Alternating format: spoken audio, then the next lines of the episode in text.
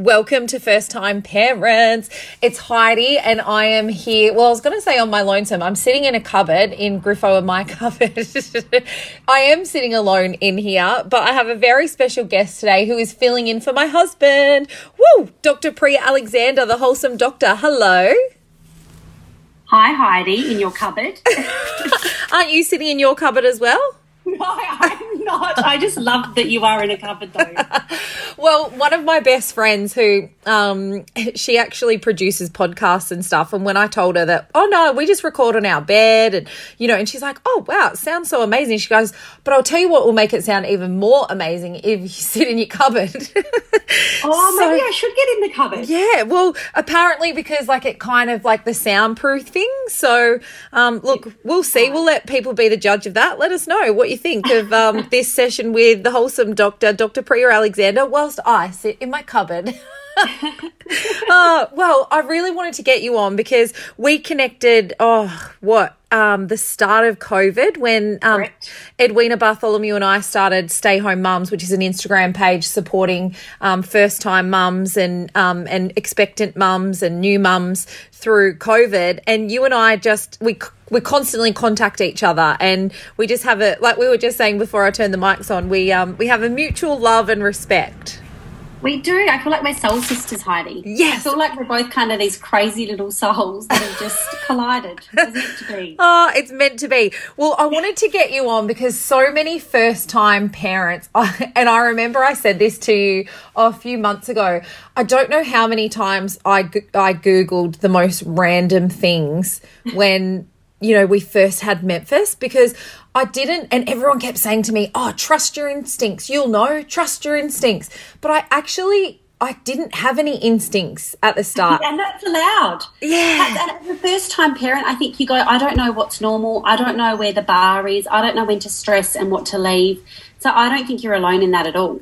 Yeah, and I and I, I would constantly. I remember like Griffo would happily get a few hours sleep in between, you know, feeding and stuff, and I would be sitting there after I'd put Memph down, like googling why was he grunting, why was he farting so loud, was his poo just normal, it, how many wees should he done, should I have changed his nappy this many times through the night? Oh my god, he's spit up. Like, what does this mean? Like, I was always looking for, do you know what I mean, like a solution and an answer. And don't get me wrong wrong. I, I, I always felt pretty good about it because someone had always Googled it before me. yeah, that's it. you know when you type something into Google yes. and it fills the sentence for you? Yes. And you feel like relieved. You're like, oh my gosh, I'm not the first person to Google like how to make a frittata or something. Yeah. And you're like, oh, thank goodness. Oh my God. Um, I'm, I Google the most random stuff. But just on a side note, have you ever Googled yourself? Like, what does it say about you on Google? What have people Googled about you? Oh well, I think isn't it just it's just pieces that I've written for the media. Oh yeah, so I do some random stuff like um, Heidi Anderson, and then I'll like I'll put it in, and then it will be like fiance, husband, um, net worth, engagement ring, oh, house. But you're like proper, you know, you're like proper. well, I reckon, deal. I reckon if you went there, like you might see some people have um, googled some random shit about you too. Please, that's weird. Like, why are people worried about your net worth? Well, the thing is, apparently everyone has a net worth online, but mine didn't come up. But there's a yeah, how random, like. And that's the thing. I'm like, mate, I'm broke. I don't work in radio anymore. I've been on maternity leave. And just you're like, I don't need Google to tell me my net worth. I know what it is. yeah, like I'm definitely in debt. I know that. Oh, so good. Okay, that was a that was a that was a little side note. Griffo would have pulled us in line with that. Um, well, I've got you here because, like I said, there's so many things as first time parents that we just don't know the answers to, and I think like uh, when you were because you're on maternity leave when you were gping and you had like new mums and stuff like that and new dads coming into you like were there some really random things that people would go see you for Hundred percent. And can I just say this, Heidi? Like, I think that if if people um, have the right GP, they feel really comfortable going in and going, you know what, I've got this question. I know it's probably nothing, but I just need the reassurance. So I think people need to feel, you know, safe and comfy mm. with their GP to actually ask those weird things that you're thinking but I get, you know, I get all the normal stuff like what do I do for cradle cap? You know, how can I prevent nappy rash? What should I be bathing my kid with? But I do get people who are like, Priya, I've just got a list of like 10 really quick is this normal questions? And people are like is it normal for him to to you know like you say grunt in the night? Is it normal if he you know uses his left pinky finger on tuesdays to you know do this? People just want kind of that's me. i'm that person. And that's allowed. I think that's fine. I think I think, you know, particularly as a first time parent, you are so hyper vigilant and you so don't want to stuff things up um, even though it's really hard to actually yes. stuff things up when you realise how resilient they are, that, um, yeah, I think ask away, go for it. Yeah, well, and that's the thing, isn't it? Like, and I'd, I'd go to our paediatrician because I was really worried about Memphis's flat head. And yeah. I literally, that was like, so you know, when you suffer from anxiety as well, you know, when you just yeah. focus on something and you, and like, that was the one thing that I just couldn't let go. Like, I literally stared at the back of his head for like you know because that like constantly with with breastfeeding and stuff that that was what I was so worried about. So I would I just kept going and seeing him like every few weeks. He's like, "Yep, Heidi, oh, you're back again." And I'm like, same. "It's the same as last time." yeah. Well, I think if going in and and actually just getting the reassurance is what gives you some peace of mind. I reckon go for it. But play your carefully. That's the flathead thing is so common. But you know, it's really interesting like different parents will focus on really different things to worry about and you mentioned it before but like you're you're worried about the flat head but i get parents who come in obsessed with poo obsessed. And they're like i've taken a picture of it pre-up there was a string of mucus in it. This is what it looked like. I've collected some to bring to you. I've got the nappy here. It was slightly green tinged. He ate peas and then the peas weren't digested.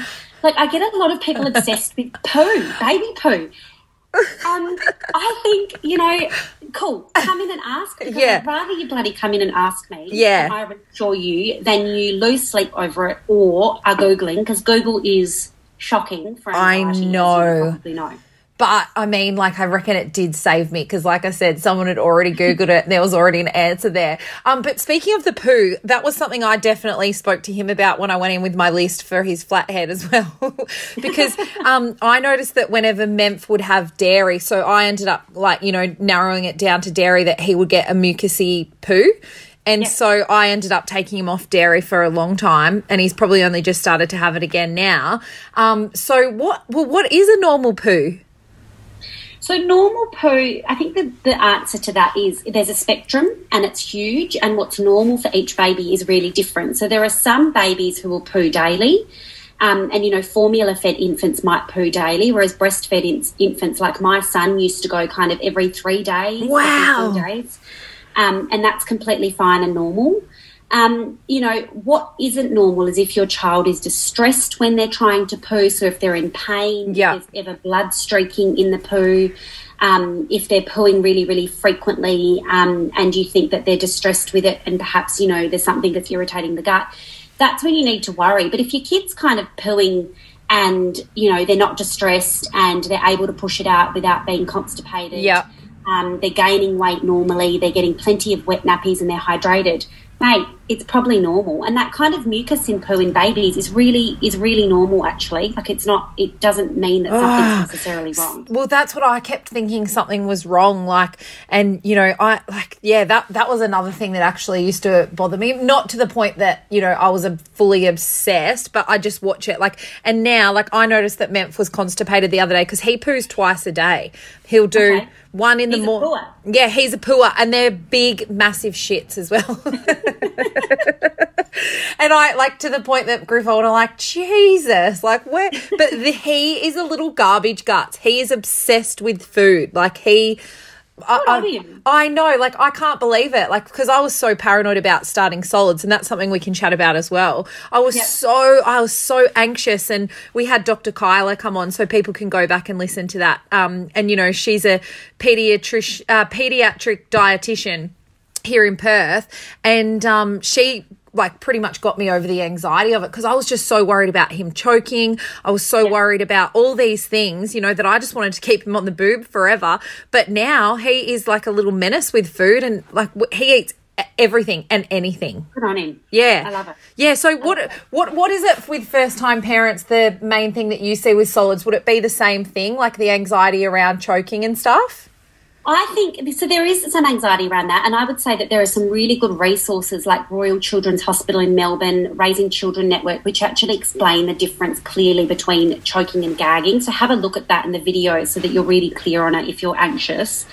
Um, but the thing I reckon people, Heidi, get um, anxious about is people think there are all these rules mm, to starting solids, and people yes. are like, I don't want to start with the wrong food. I don't want to do this. I don't want to do that and I think what happens is people get flooded with so much information that they that they think they're going to somehow f it up, and there's this yep. real pressure to to do it. You know, I say in brackets the right way, not brackets. What are those things called? Oh, um, the oh, right way. God, you know me at the moment. I've got baby brain. We can talk about yeah, that as well. I've um, got baby brain and lockdown brain, so I'm in a very special place. like, wow, oh, look, I've got cupboard brain, baby brain. um, oh, you know, I know what you're trying to say. Anyway, everyone, you'll know what it is. We just can't you remember. Know, what I say to patients is, look, there's no single right way to do this, and my spiel is basically there are some really hard rules with starting solids, like don't ever give whole nuts because of the risk of choking. Don't give kids, kids under 12 months old any honey, even if it's cooked, because of the risk of a rare infection called um, botulism. Um, you know, there are some really, really clear rules, but the rest of it, honestly, is is quite grey. Like as long as you're giving your kids iron-rich foods, um, because that's why you ideally start solids around the four to six month mark um, to basically bump up the iron content in their diet. As long as you're giving iron-rich foods and you're you're kind of watching for allergies and irritants, as long as you're always supervising your kid when they eat to reduce the risk of choking, um, as long as you're doing it safely and you're, you're having a crack you're okay. You know, you can choose baby led weaning and, and purees. There's so much information out there. I often post on this stuff, but there's no bloody single right way to do this. Like, you know, you can do it whatever way you want as long as you're safe and you're fine. Oh, and I love that you say that because I feel like there is, and there is a lot of information out there. And so I think, as you know, whether you're an anxious mum or a dad or what, I think you can still certainly feel that overwhelm. And I think that's why people sometimes do struggle in mothers' groups and stuff as well because there's so many opinions. And I think there is yes. that thing in us that just tries to be perfect and like that yes. A plus student. And yeah. that's the, I think, and a, a, lot of people say it's not till you usually have your second that you're like, oh, fuck, like, don't even worry about it, you know? Where I'm at with my second, with my son. I'm, it's so much more fun, Heidi. Yeah. Like, I feel guilty, but I'm like, oh my gosh, I enjoy this so much more the second time yeah. because I know it doesn't freaking matter if I give avocado as the first food or baby rice cereal or mashed whatever banana, it doesn't actually matter. Like, yeah. You know, and it's just so much more fun. Like yes. I, just, I actually enjoy him more because I'm not stressing about all the little stuff. Yeah, and that's where I got to with Memph with solids as well. And you know, like I so I did all the allergy stuff at the start, and there was some days that I would be like, Griff, I would be at work, and I'm like, No, you're going to live on the edge today, Heidi. I'd talk to myself. I'm like, just give him a little bit of peanut butter and see what happens. Like, what's the yeah. worst thing that can happen? And so I would just give him a tiny little bit, and um, you know, on the inside of his lip, and then you yeah. know, I'd kind of see, and then we'd slowly like do a little bit every day because I thought, well, I've just got to start taking the risks. I've got to just be risky here, and I'm so glad I did and like that I really embraced it because I was so anxious. And like I said, now he eats everything and anything. I don't even have to cut up his food half the time because he literally, yeah. I just give it to him on his, um, you know, on his little table, and he will just pick it up and gnaw on it. like he's, it. yeah, he, um, he's a machine. Perfect. That's how you raise a good feeder. Like you've got to kind of be a little bit adventurous and give them a bit of everything and persist with stuff because that's how you raise you know, a good eater, like a not a fussy one, ideally. But can we just give people, Heidi, because you mentioned the allergy foods, like yes. practical tips on that, because it's such a good. Um, that makes me excited because I'm such a nerd. Um, but you know, allergy foods, like you mentioned, like smooth peanut um, protein or peanut butter, um, egg, cow's milk, sesame, soy. You can look at this site called Nip Allergies in the Bub because it's awesome. But allergy foods you want to get in ideally before 12 months of age. So try and get them in so that um, you can reduce the risk of food allergies because it's so bloody worthwhile. Yeah, and I, I heard as well um, that you sometimes with babies and stuff they won't always react the first time either. So um, yeah. so to keep trying it a little bit like here and there. I think like how many times would you say that you're probably not safe, but um, you know, to give it a go? So basically, what we know is that you ideally want to start all those foods. Um, you know, the tree, nut, tree nuts, the the peanut paste, the the cow's milk, all the rest of it. You ideally want to introduce them before twelve months of age. Usually, kids don't react on the first time because the body's not sensitized. So once you give it once, if the body's going to react, it gets sensitized. It gets kind of hypervigilant, and the, the army and the immune system comes out. So the next time the kid has the food, you might see the reaction.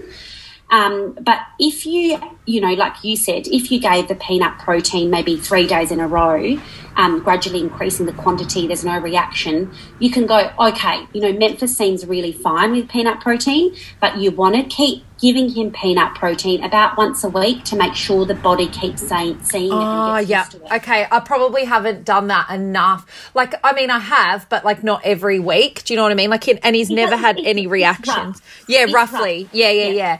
Um, and what kind of, so for allergies for, for first time parents, what kind of things will they look for?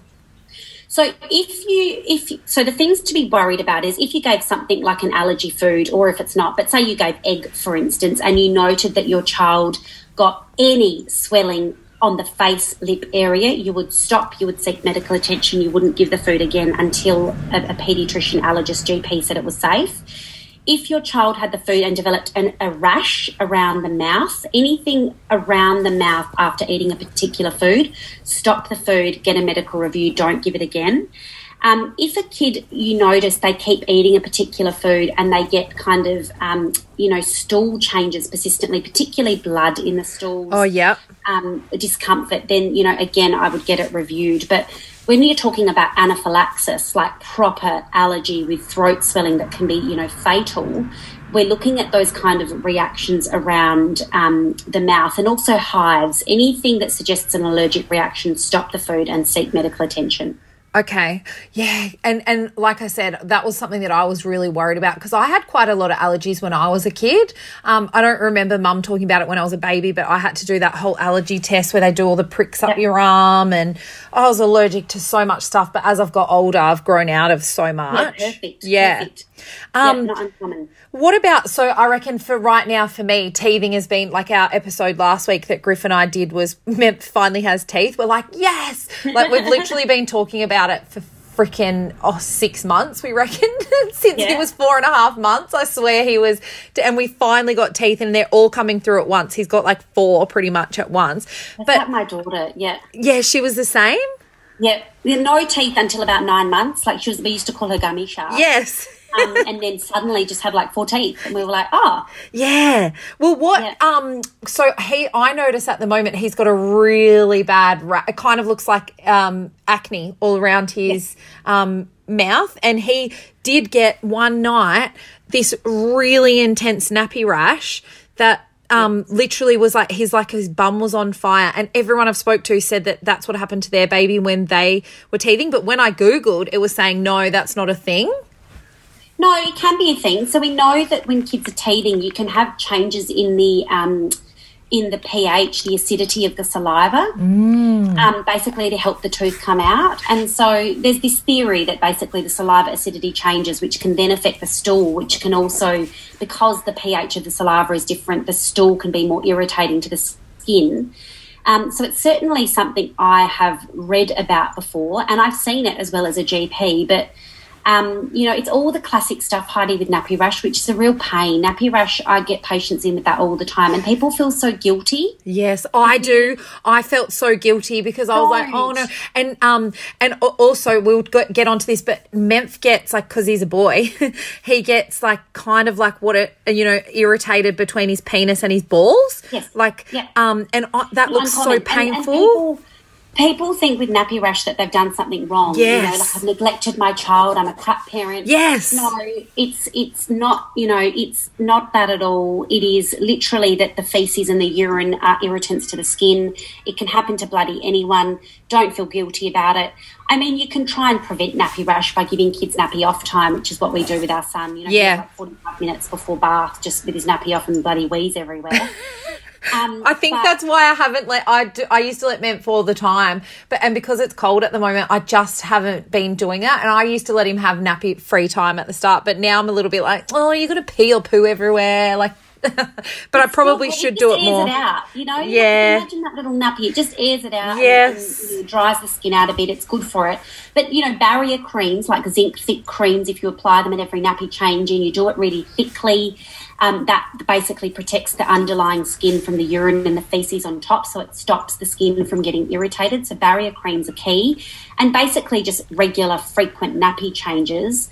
The other thing people don't realise though, Heidi, is bloody baby wipes. They can be a Yes. real killer for nappy rash. Yep. They're often fragranced.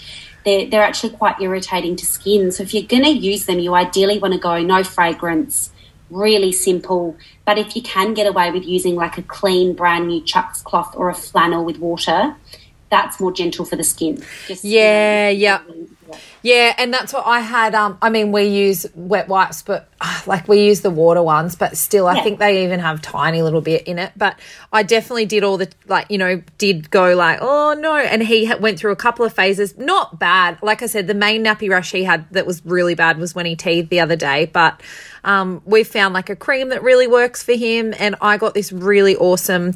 She's a chick in Western Australia. I can't remember, but it's called like Esme, and it's a natural organic one. And anytime I've used that when he's had like a little speck of eczema or on his bottom when he ha- and like you know in between his peen and that, it's literally gone the next day. Okay, perfect. Yeah, and so I don't know what that is. But I mean, there's lots of um, so there's lots of um, like there's a, I'm trying to think. The Royal Children's Hospital has a thing called Nappy Goo. I think it is. It's Oh, really amazing. It's probably the same stuff that you're using. yeah, um, which is great. You just want to make sure whatever you're applying to your baby's skin, and I say this, I feel like a broken record on everything I go and talk on and my Insta all the time, but ideally nothing with food protein in it, right? Okay. And also, should you always you should always test like on their toe or something, or like you know, or their foot or something first if you're going to use something random. Would you say? Or did I just make that you up? Can. It's unlikely kids will react to like you know normal kind of non-offensive stuff, but the food protein thing is because you know people love to rub all sorts of beautiful stuff on their kids' skin with like goat's milk and And coconut oil and stuff? Yes, that stuff. Anything with a food protein, sesame oil, coconut. We basically say do not put anything with any food protein on your baby's skin. And the reason is is that if you're putting, for instance, on a three or four month old, um, say coconut oil or shea butter or something with a food protein in it, basically you can actually increase the risk of food allergies. Oh, crazy. yeah. Basically, your baby sees these allergens as we know them through the skin and not through the gut, and so it can increase the risk of food allergies. So basically, we just say unless the food is already in your kid's diet and they're a bit older, like Memphis, Yeah. don't put stuff with food protein on your kid's skin. No goat's milk, no nothing. Like we just use paraffin on our kid um, and like QV Cetaphil, like stuff with no food protein because it, it can be risky. Yeah, okay. Um, yeah, there's so many things to that you go like, oh, but there always seems to be an answer why. What about um because we are talking about creams here, I was just thinking one of the things that I stressed about because I used to go down the beach every morning with Memph in the baby carrier. Um, I used to go down real early because I was always, and even then I was still putting like I wanted to put sunscreen on him, but there was a certain age that I was like, oh, I don't want him to wear sunscreen yet, like his poor little skin. So when do you kind of start using sunscreen with babies? That's a goodie. So basically, we say kids under six months old, you ideally want to um, avoid the sun. So you want to go with shade. You know, if you can put him in the carrier, covering him as much as you can. Basically, not exposing them to too much sun because their skin is so bloody delicate. Um, chemical sunscreen, so the stuff that most people would probably use, we try and say don't use them on kids under six months of age. And the reason is because they can be irritating, but also kids, you know, baby skin, you know how fragile it is. It basically absorbs chemicals rapidly. Yeah. And so if you're putting chemical sunscreen on, the, the skin can rapidly absorb it. So we're saying kids under six months go with ideally no sun exposure, but if you had to, maybe use a barrier sunscreen. So you know that thick zinc stuff that sits on the top of the, the skin and basically bounces off the UV rays. Yes, so I think there was one called that we used. It was like Moo or something. I can't remember. Moo. Yeah, so they're generally I- harder to rub Yeah, in yeah. because they're barrier, but they tend to be safer because they don't get absorbed into the kid's skin. But from six months of age, we say you can um, use chemical sunscreens. And the way to do it, and that's where I think you're thinking, Heidi, is um, with your toe comment before. Yes, yeah. Is we say try it on a place like the forearm first, on a little bit of skin. Check there's no irritation, no redness, and if your child tolerates it, then you can proceed and use it. Um, but there's all these rules with sunscreen, and I see so many patients stuff it up. But you will ideally want to apply you know, to all the areas you think you're going to miss on kids, like ears and things. You want to reapply to hourly. It's quite a it's quite a skill the sunscreening kids. I got to say. Yeah, I know. And like my biggest thing is because I'm high risk. I get my skin checked. I have to get my skin checked every year because I've yeah. got um lots of like you know I've got over a hundred moles and okay. I yes, that does make you high risk. Right? Yeah, and so I and my mum had a melanoma, so um I yeah. always and I'm so and like you know it doesn't cost much and and that's you know for any parent listening right now like i noticed i had like sunspots come out when i was pregnant like you know they they really like um blew up so I am so like with Memphis because we live 600 meters from the beach. I know that in Western Australia that there are a lot of people that are young that have had skin cancer and melanomas. So I'm really like right got to sort this out from a you know from such a young age. Like i would wanting i was wanting to put bloody sunscreen on him at 6 a.m in the morning is when we would walk back the sun would be rising or whatever. Um yeah. it, you know because i'm just so paranoid like that's do you know what? It's so much better to be paranoid. So will my husband is a plastic surgeon who sees you know people in there 20s with, with these significant melanomas. And he just comes home freaked out because he's like, people just think you cut it out and it's done. And it's not. No. You know, can, this can rapidly spread. People are often on, you know, these immunotherapies and radio, like it's full on. Like oh. melanoma it is, is hectic. And I worked with um, Melanoma WA here in Western Australia. And so that's when I learned a lot about it. And I yeah. just, you know, like Clint, the guy who runs it, you know, he he nearly died. Like they never even found the melanoma because it was growing in other spots, and that's what yeah. that's when they realized. And you know, he's he's fought back a couple of times, and um, so yeah, I'm so so like, oh god, I just I just don't want Memphis to grow up thinking that you know she'll be right, mate. Like I used sunbeds and all that dumb stuff when I was younger.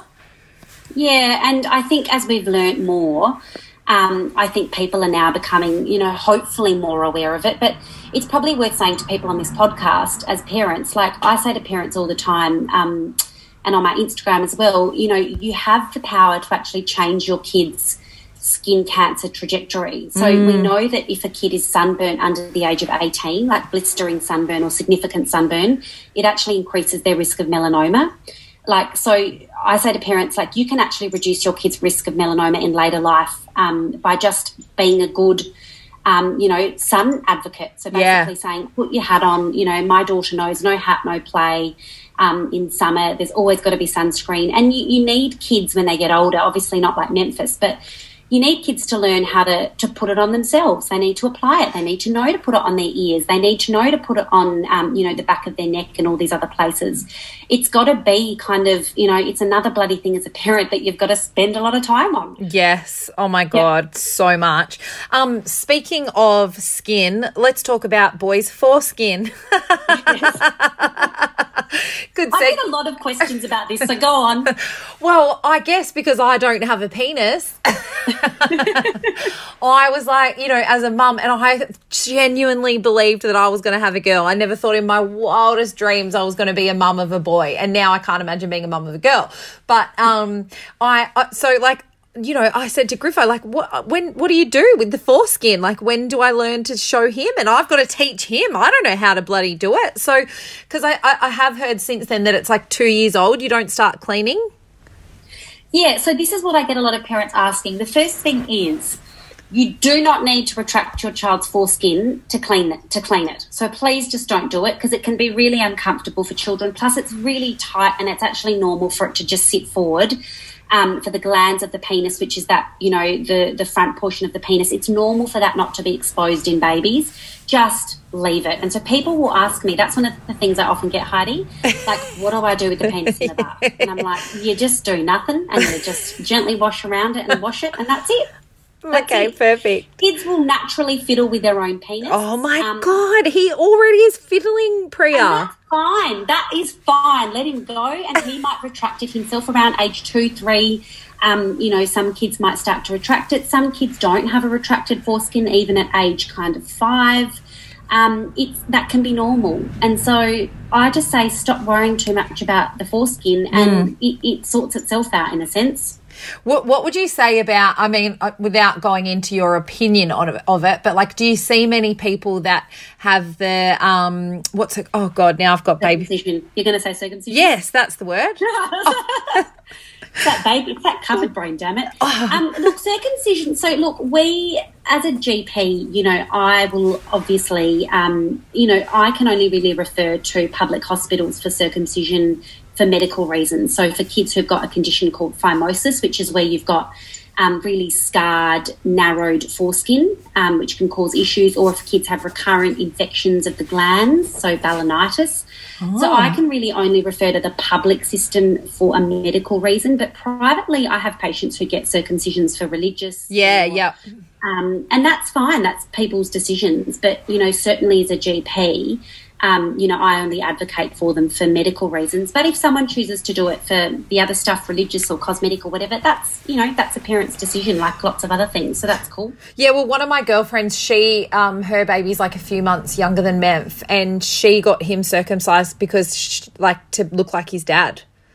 That was Oh, to look like okay. Yeah, so you know, she was like, "Oh, I didn't want him to feel different or whatever, or something like along those lines." And I was like, "Yeah, well, you do you." Like, it, but it was so interesting looking at his little penis compared to Memphis's. Like, that's what I was like, "Oh, wow!" Like, you know, seeing it, like, it's amazing. It's a weird thing, um, you know. So I, it becomes this kind of uh, talked about topic amongst you know groups of you know men, women as we get older. It Yeah. kind of becomes this thing that divides. I ask people.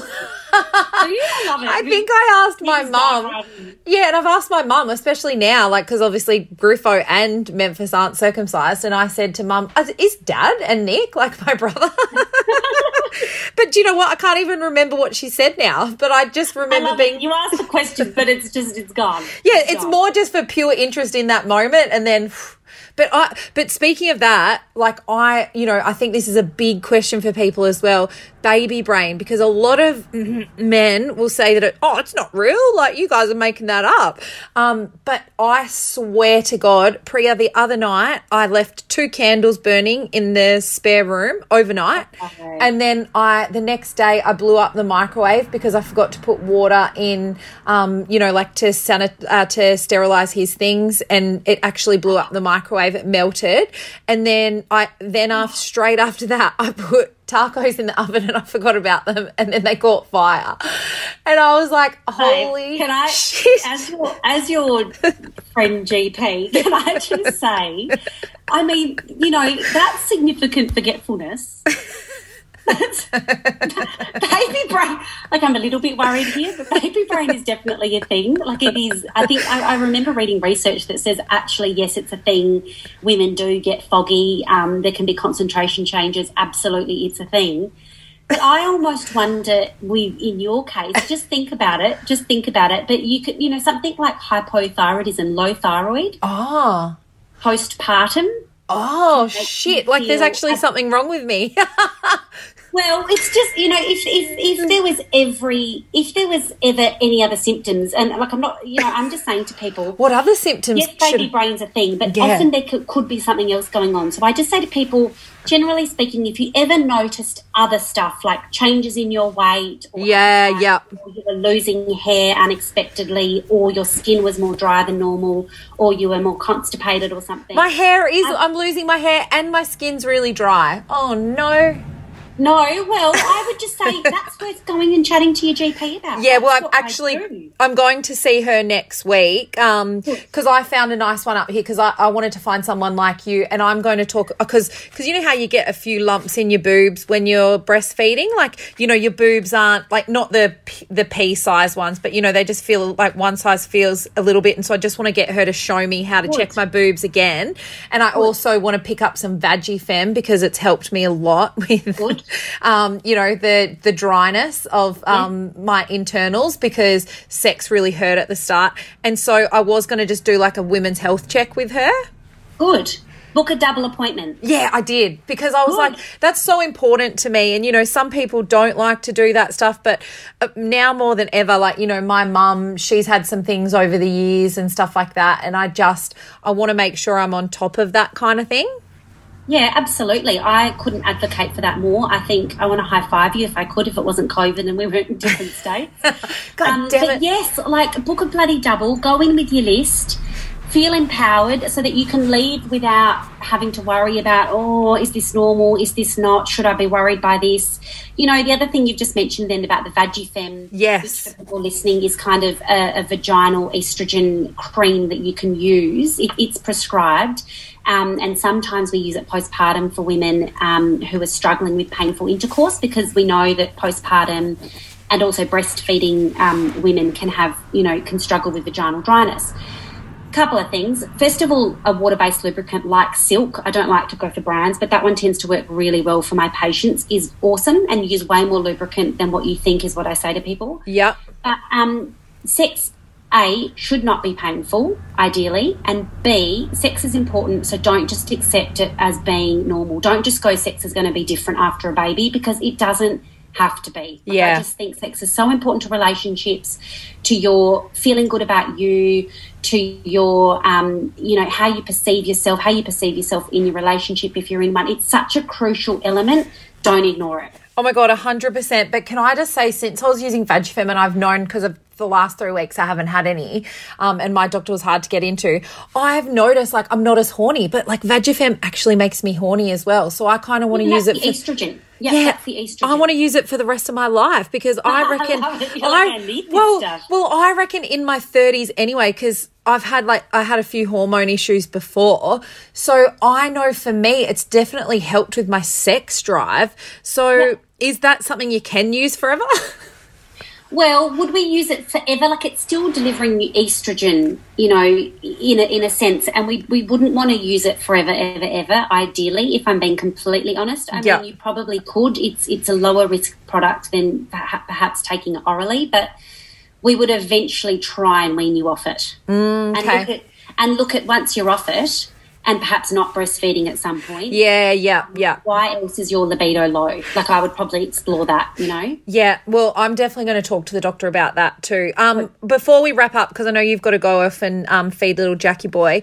What's um, what is the go with speaking of hair loss and stuff for women? It, it, for me, it happened around about four months.